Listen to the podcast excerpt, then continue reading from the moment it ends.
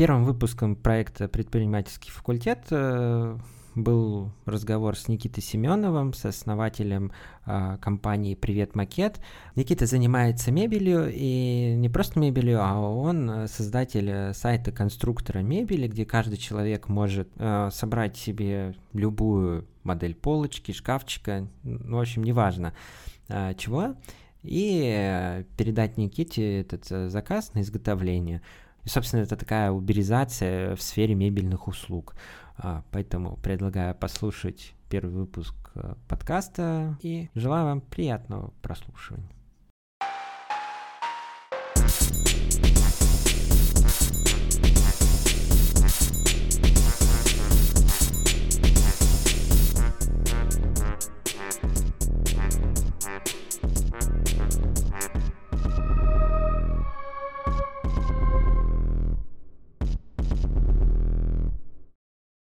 Никита, привет. Всем привет. Привет, Макет. Привет, Макет, да. Расскажи о себе, о своем бизнесе, как ты пришел к этому, краткий рассказ о своем деле. Ну да, а, весь фокус сейчас у меня, как ты правильно сказал, направлен на мой проект и на мой бизнес э, «Мебельная фабрика» и онлайн-конструктор «Привет, Макет» э, и сайт приветмакет.ру. А, шел я к этому долго. А, моя деятельность в основном всегда была связана с сайтами, с дизайном, а, в том числе и с мебелью. И вот как-то так все это сошлось, что в итоге получился проект, в котором сошлись все мои навыки, все мои компетенции. И я поверил в эту идею полностью, ей увлекся. Угу. А вообще, ну какая первоначальная у тебя была такая задача? Ну то есть, э, если так посмотреть в интернете, много, так скажем, ну, таких столярных мастерских, которые производят мебель из массива. В чем было, э, как ты думаешь, твое преимущество и особость от других предпринимателей сферы производства мебели? Началось все вообще с того, что я часто рассказываю эту историю. Э, она достаточно интересная. Меня жена попросила сделать полку в ванной дома. Э, я начал ее делать своими руками, и у меня это почему-то очень много времени заняло, несмотря на то, что вроде я думал, что у меня есть все необходимые компетенции. То есть мы работали уже на тот момент э, в дизайн-студии Кама и делали какую-то там, не знаю, мебель, частенько работали там, не знаю, с выставками, это все время какие-нибудь стенды и так далее. То есть я думал, что я знаю, что такое материалы, как с ними работать. Думал, мне труда не составит сходить, купить там материал, нарезать его, там напилить, насверлить и повесить эту полку. Но в итоге у меня этот процесс занял месяца два, все время было что-то лень.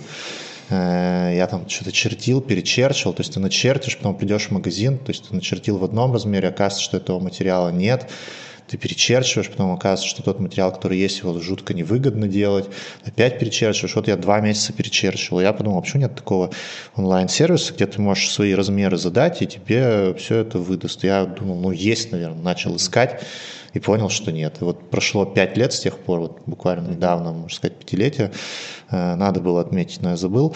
Э, и вот за пять лет так и не появилось такого сервиса, и ну, вот тогда я понял, что я же могу его сам сделать, и мне это интересно, и я это могу сделать сам, мне для этого никто не нужен, это очень важно. Э, и я его запустил. Угу.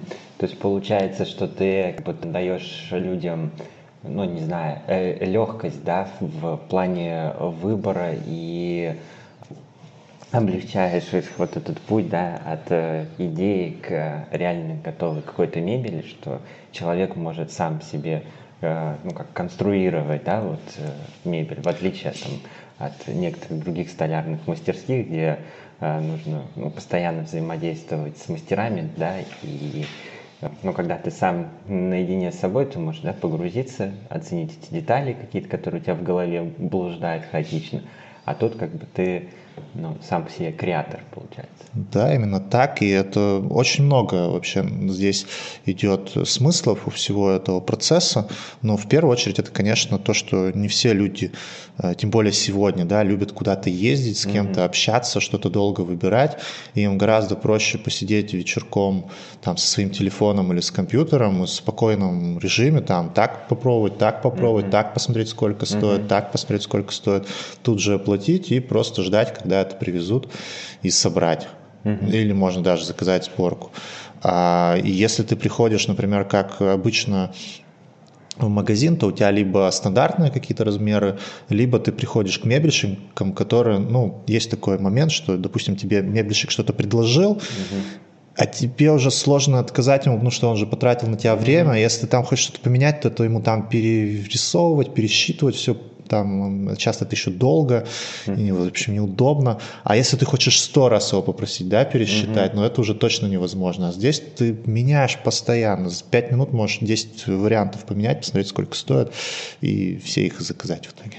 Ну, понятно, то есть такая как бы трудность э, превратилась в бизнес-идею, да, и во главе ну, угла стала такая утилитарность, да, то есть получается облегчить жизнь потребителя и, получается, исполнителя. Да, именно так. Тут заинтересованы оба лица, и исполнитель, который не тратит время на это, и потребитель. А, и вообще мы сейчас вот э, взяли грант э, на хорошую сумму от Фонда содействия инновациям а, на то, чтобы сделать именно из нашего проекта такую цифровая распределенная фабрика, это мы его назвали. Это модный сейчас формат D2C. Вот есть mm-hmm. B2B, есть B2C, B2G, mm-hmm. это понятно, да, всем. А D2C это новый Э, новое направление Direct Customer, э, то есть э, напрямую к потребителю, от производителя к потребителю, минуя mm-hmm. все другие звенья. Ну, по, по сути, по такому пути идет, идут все маркетплейсы, mm-hmm. когда ты напрямую заказываешь у производства, им не нужны там какие-то дилерские сети, службы mm-hmm. доставки и так далее. Здесь то же самое, можно организовать такую систему по типу Uber, когда ты заказываешь, mm-hmm. неважно, в каком ты стране находишься, у тебя есть приложение одно, ты заказываешь mm-hmm. такси, и тебе местно местная служба такси привозит там машину, отвозит куда тебе нужно. Здесь точно так же, неважно, в какой стране ты находишься, заходишь на сайт, заказываешь себе вот этот шкаф, выбираешь mm-hmm. там все параметры, и тебе фабрика, которая а, есть в этой стране, в этом городе, она mm-hmm. тебе делает по твоим размерам вот эту мебель.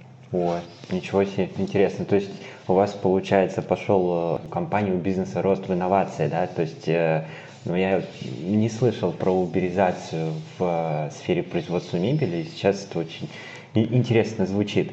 Смотри, если ты, получается, переходишь на такую модель, то, наверное, и модель управления бизнесом должна несколько измениться или нет? Как ты думаешь?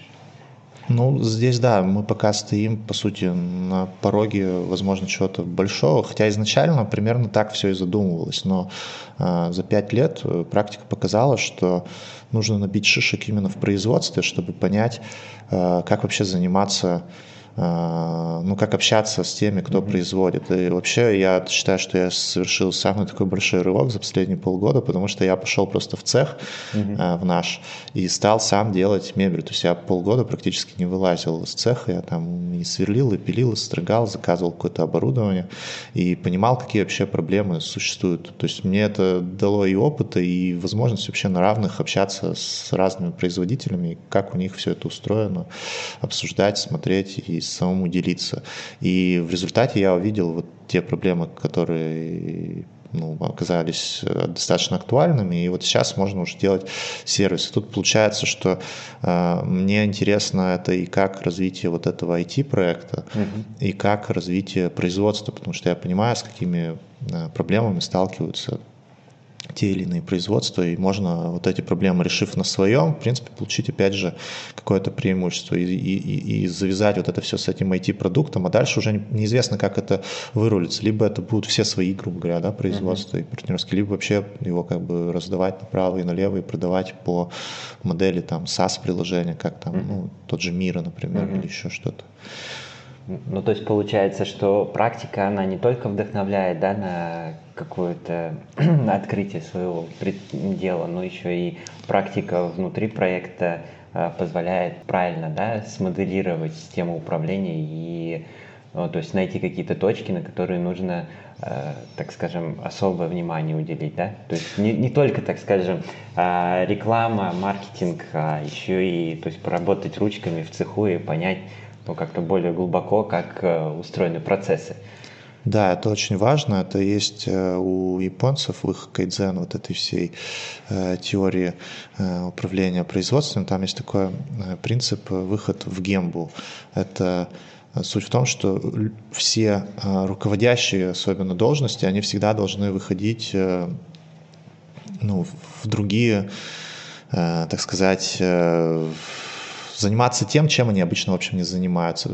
Как вот э, директор Икеи, создатель, да, например, mm-hmm. работал на кассе, и он видел, какие mm-hmm. вообще запросы у людей, потому что иначе ты отрываешься от реальности, mm-hmm. Ты не понимаешь, что на самом деле происходит. Вообще мне важный совет дал один из наших пермских э, стартаперов, инноваторов, Ренат. Шамсиев, он сказал, а вообще э, ты своим продуктом сам пользуешься? Ну, я, я ему просто сказал, что-то там продажи не растут. Он говорит, а ты сам пробовал им пользоваться? Mm-hmm. Вообще им можно пользоваться? Я начал пользоваться и понял, что им ну, не всегда можно пользоваться. И после этого ну, вот, начался этот рост. И именно потому, что я вышел вот именно в эту mm-hmm. практическую плоскость. Mm-hmm. То есть, получается, есть очень много сложностей, да, и трудностей. Вот, ну, вот, ну, как бы сначала это нужно а, вообще идею разработать, да, а потом нужно придумать какой-то э, список да, патчей, которые будут улучшать. А какие еще трудности и сложности, вот, на твой э, взгляд, есть в ну, предпринимательской среде, в, в открытии своего дела? А, куда нужно смотреть, какие вещи нужно а, анализировать? Мне кажется, предпринимательство – это в первую очередь очень сложно Э, вывозить э, морально, потому что ты все время сталкиваешься с проблемами, э, когда у тебя чего-то не хватает, кто-то что-то косячит, а ответственность в основном всегда на тебе как на предпринимателя.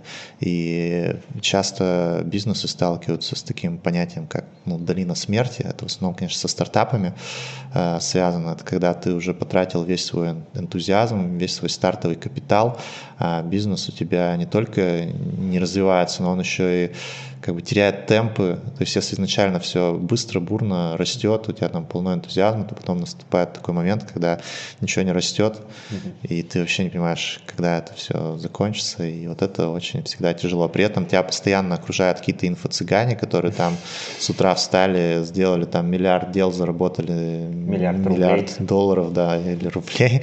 И при этом ты думаешь, почему ты хуже всех, и никак, может, у тебя же такие классные идеи, ты вроде так стараешься, у тебя ничего не получается. Я до сих пор не могу для себя э, ответить на этот вопрос, как так. Либо все немножечко обманывают друг друга, угу. либо действительно что-то все не так. Понятно. А ну вот раз уж мы об этом заговорили, э, есть некоторый эффект, ну как бы угрозы выгорания или нет? Как какой-то есть рецепт, вот, чтобы взбодрить себя, когда ты просыпаешься, понимаешь, что твой сосед по цеху уже миллиард заработал, а ты еще только первую кружечку кофе варишь. Как ты с этим справляешься? У меня вообще проблемы, например, с, вот, с, советами постоянно. Там, ну, типа, вставай раньше, да, успеешь больше. Я вообще не могу рано вставать. Я сейчас ребенка в садик отдаю. Я просто заболел из-за этого. Я вот четыре дня просто спал.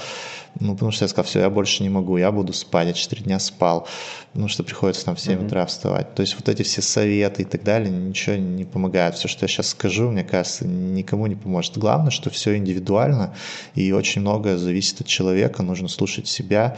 Я бы порекомендовал, если нет такого опыта, э, найти опытного психолога и, mm-hmm. и хотя бы несколько занятий провести с ним, ну, просто понять себя получше mm-hmm. и делать и жить то, как, ну, в соответствии со своими особенностями. Mm-hmm.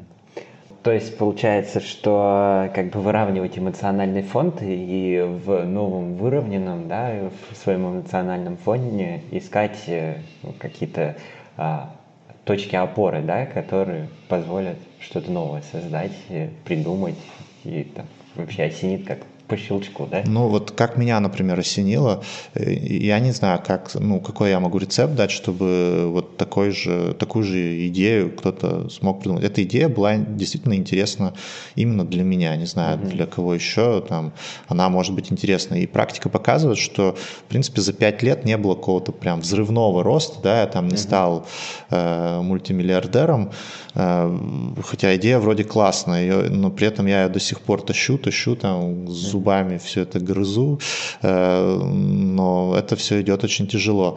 Но мне эта идея нравится. Она пришла абсолютно вот спонтанно. То есть вот я помню это ощущение, как будто какой-то взрыв, щелчок в голове. Я, у меня сложились вот как пазлы, да, угу. в единую картинку, я понял, вот это, вот это класс, вот этим я сейчас буду заниматься.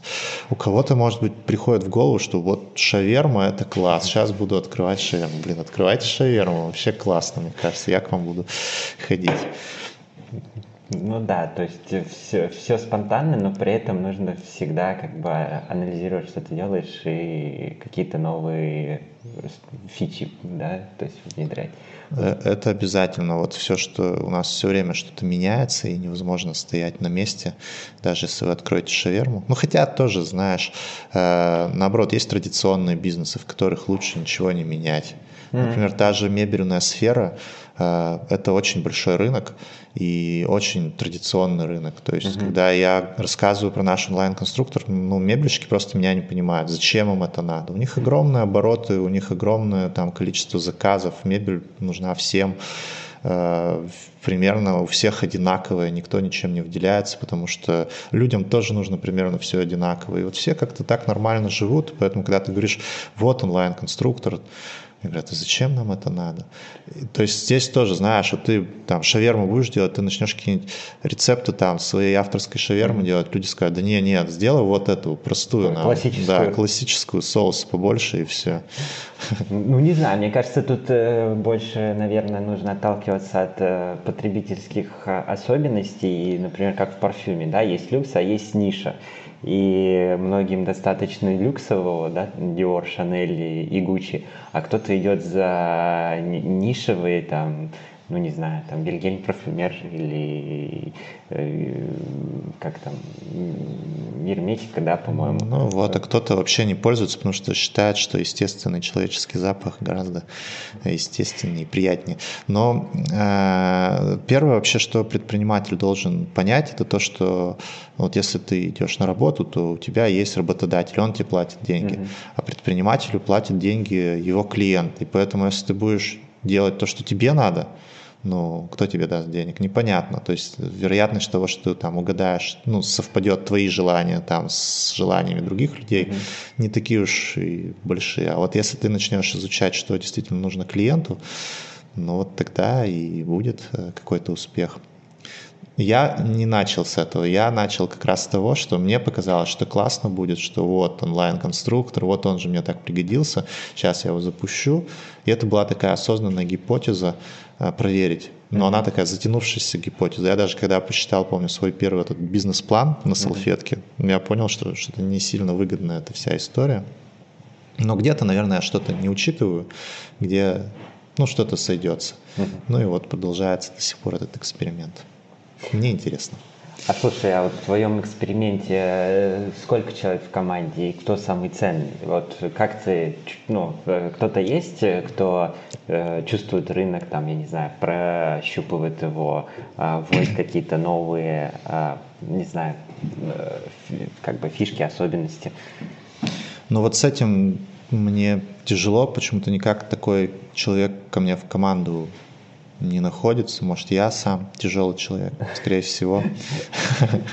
Ну и э, тут принцип работает, наверное, что ну, такой человек, хороший человек, он хорошо и должен оплачиваться, да, то есть очень хорошо оплачиваться. Сейчас очень хорошо оплачиваются те, кто ну, работают в крупных, больших компаниях. Мы маленький такой стартап, и у нас с этим, мне кажется, есть некоторые трудности. Но э, когда я придумал эту идею, как раз я подумал, что я очень многие вот эти моменты могу сам закрыть. И, в принципе, мне никто не нужен. Это очень э, ценно, что, ну, то есть, по сути, тебе не нужен высокооплачиваемый сотрудник, ты и есть этот высокооплачиваемый сотрудник. Mm-hmm. У меня был опыт найма там маркетологов достаточно за большие деньги, mm-hmm. но это ни к чему тоже хорошему не привело. Это тоже все-таки эксперименты я понял, что это все нам просто не нужно. У нас есть, у меня есть классный партнер, э, который занимается производством, uh-huh. есть коллеги, которые занимаются заказами, есть э,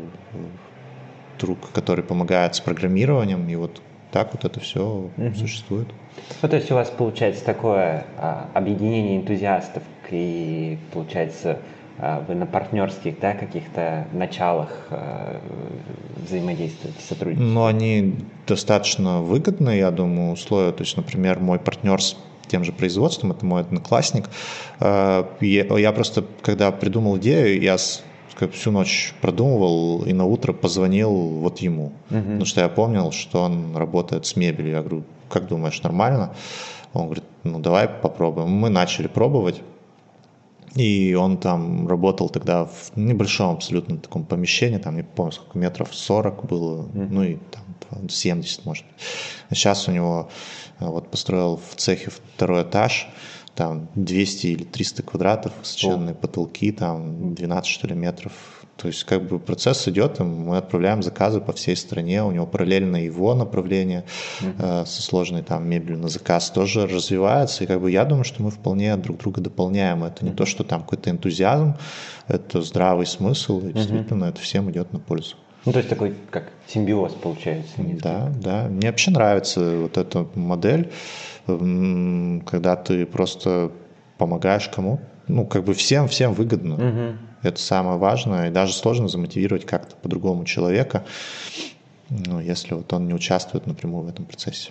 Ну, то есть, получается, бизнес можно вести без э, как бы такого найма, а ну, как бы базироваться на сотрудничестве взаимовыгодном. Ну, всякий, да, бывает Сетевой бизнес. подход как раз про уберизацию. Да, есть, э, ну, вообще все-таки сотрудники как таковые, ну, нужны все-таки будут, да, то есть у меня есть, э, например, менеджеры, которые обрабатывают заказы, это мои сотрудники, они работают, у меня программист работает со мной, то есть партнер, он работает отдельно, то есть есть люди, которым я плачу, есть люди, через, с которыми я работаю через ну, через партнеров. Э, и так, и так это все нужно, тут просто надо понимать, что именно близко вам. Есть модели, когда вообще один собственник, и там вот он действительно там, как это называется, вот партнерский, да, производство, uh-huh. там еще что-то, ну, например, заказывает что-то из Китая, потом uh-huh. выгружает на маркетплейс и uh-huh. вполне в одного. Но опять же, мне почему-то кажется, что ну, мне хочется создать свою большую компанию, которая будет закрывать разные направления, и тут в любом случае нужны будут свои сотрудники, свой штат, свой офис и так далее.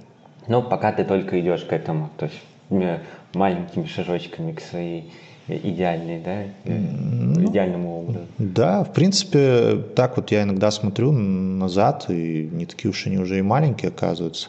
Просто ну, нет сейчас необходимости там большого, в большом угу. штате, да, например, ну, как бы, вот он достаточный. Может быть, я, я как-то слышал, не знаю, байка или нет, что там в том же Твиттере когда он зарождался, там, ну или даже когда он уже функционировал, там было то ли 9, то ли 13 человек. То есть mm-hmm. это абсолютно небольшая компания, с, ну, которая работает на весь мир, там многомиллиардная и так далее.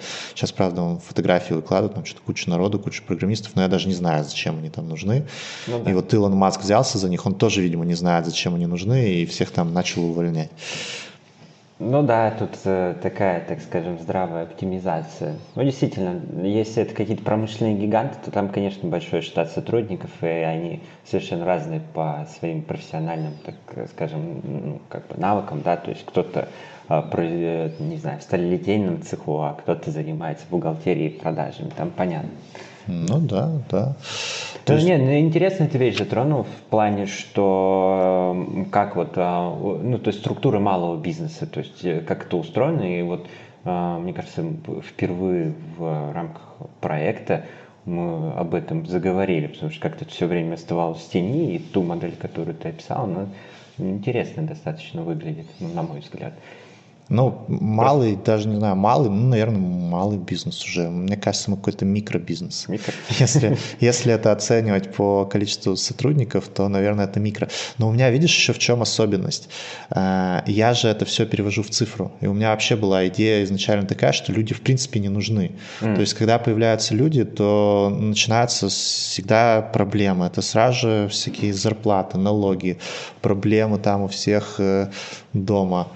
Э, и ты как бы вот начинаешь этим заниматься. У меня ну, косяки там на том же производстве, когда, допустим, кто-то что-то кому-то не сказал, угу. потом ты в конце должен все там считать, пересчитывать какие-то угу. деньги. У меня была изначально идея такая, что я все делаю через свой онлайн-сервис, там никаких проблем не должно быть, то есть все оцифровано, соответственно, люди не нужны. Нужны как раз именно рабочие, а, а они вот идут уже э, вместе с партнером, который отвечает за производство. Mm.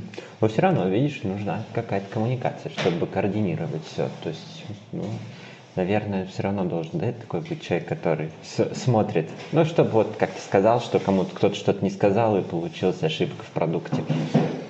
Да, это вот вопрос взаимопонимания, потому что ну, вот тех постановки задачи, технического задания и так далее, потому что если этого нет, то всегда начинаются какие-то проблемы, э, обиды, недопонимания и так далее. Вот моя как раз задача, чтобы свести все это к минимуму и, соответственно, и людей к минимуму.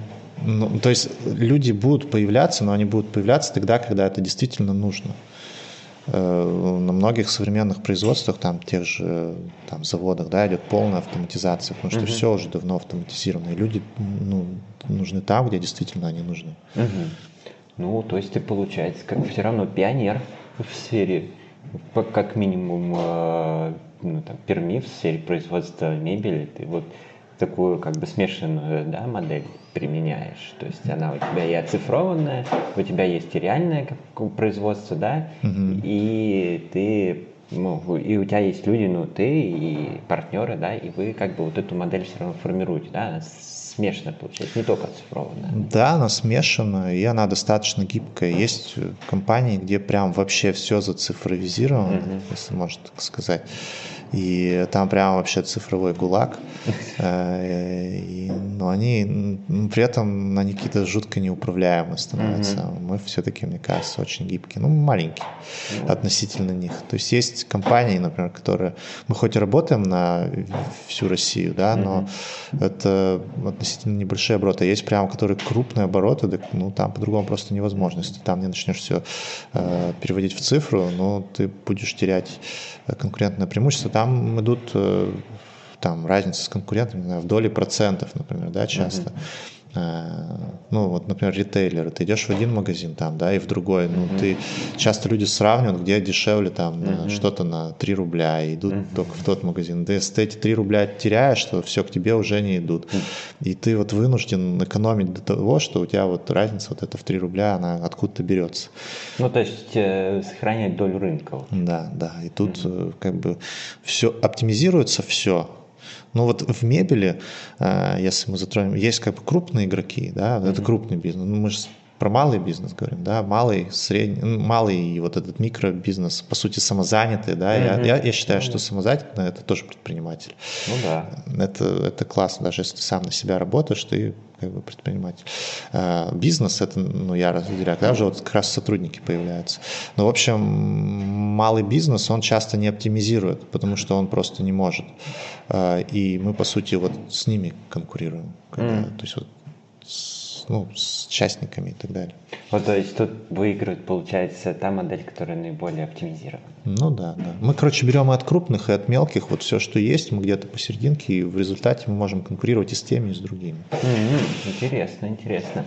Вот, кстати, заговорили о конкуренции. Скажи, пожалуйста, ну, как ты продвигаешь свой бизнес, как ты продвигаешь но вот в какой-то момент я перестал его вообще хоть как-то продвигать, э, перестал вообще тратить на рекламу, и по сути сейчас продукт продает сам себя. Э, ну, то есть у нас есть вот это УТП, да, уникальное предложение, это онлайн-конструктор. Я даже смотрю, как люди пользуются сайтом, никто вообще. Я там пытаюсь сделать какие-то супер дешевые товары, там mm-hmm. еще что-то, линейки товаров, никто. Все заходят в онлайн-конструктор, там что-то mm-hmm. собирают и, и заказывают. И для этого не нужна, по сути, реклама, потому что его бесполезно рекламировать. Я пытался через блогеров, и через там, ну, рекламу покупал, через запрещенные сети современные. Э, и получается, что никто не понимает, такого нет. Мы, по mm-hmm. сути, создали этот продукт, его не было, его и нет. И очень сложно объяснить людям, пользуйтесь тем, о чем вы ну, не задумывались даже. Mm-hmm. И поэтому у нас это все не работает. Но есть люди, как я, которые об этом догадываются, ищут, находят и как mm-hmm. бы говорят, вау, пользуются, и их все устраивает. И таких людей потихоньку все больше и больше. Mm-hmm. Получается, уникальность, она как бы сама на себя работает. Да. И человек, который ищет уникально, он найдет и без рекламы. Ну, тут вот, да, тут всегда есть какая-то вещь, которая, ну, грубо говоря, преимущество. Вот у нас вот это преимущество. Когда я придумал эту идею, я понял, что это будет преимуществом, и на этом можно очень много сэкономить. И так оно есть. У кого-то, например, преимущество это ну, не знаю, досталась ему в наследство квартира на первом этаже на центральной улице, да, mm-hmm. и он там открывает кофейню, и ему не надо думать, с кем там договариваться, как это согласовать, у него это уже есть, вот это у него работает. И это лучше всякой рекламы у него работает. Наверное, давай завершать. Давай. И последний вопрос, э, который я задам, это что дает тебе бизнес? Вот, и в чем его сила для тебя? Мой бизнес для меня это в первую очередь самореализация. А, то есть, э, по сути, я не хожу на работу, я на работе отдыхаю, мне это нравится, это как такая одна большая игра, то есть я в детстве всегда любил всякие игры типа SimCity, где ты там mm-hmm. просто строишь, строишь бесконечно, у нее нет конца, нет никакой цели. А, вот для меня это такое продолжение этой игры, Э, мне это все интересно. Ну, вот я такой человек, я никогда не работал нигде. Со школы как начал работать на себя, вот так mm-hmm. вот и работаю. Просто по-другому и не могу. Mm-hmm. То есть это уже образ жизни, да. стиль жизни. Да, точно. Ну и, наверное, последний краткий совет нашим будущим предпринимателям. Что бы ты посоветовал? Ну, в первую очередь, ну, все банально. Надо работать, не сдаваться, верить в себя, все получится. Спасибо, Никит. Спасибо. Очень было интересно тебя послушать, и мне кажется, у нас э, классное интервью получилось. Вот. Э, я думаю, что, может быть, мы как-нибудь тебе придем на производство. Давайте, классный вопрос. Если у кого-то появятся еще какие-то вопросы, всегда можете найти меня в социальных сетях, задать. Все, спасибо, Никита. Вот, с нами был Никита Семенов, создатель э, бренда, уже, мне кажется, можно сказать, бренда. Конечно, конечно, да.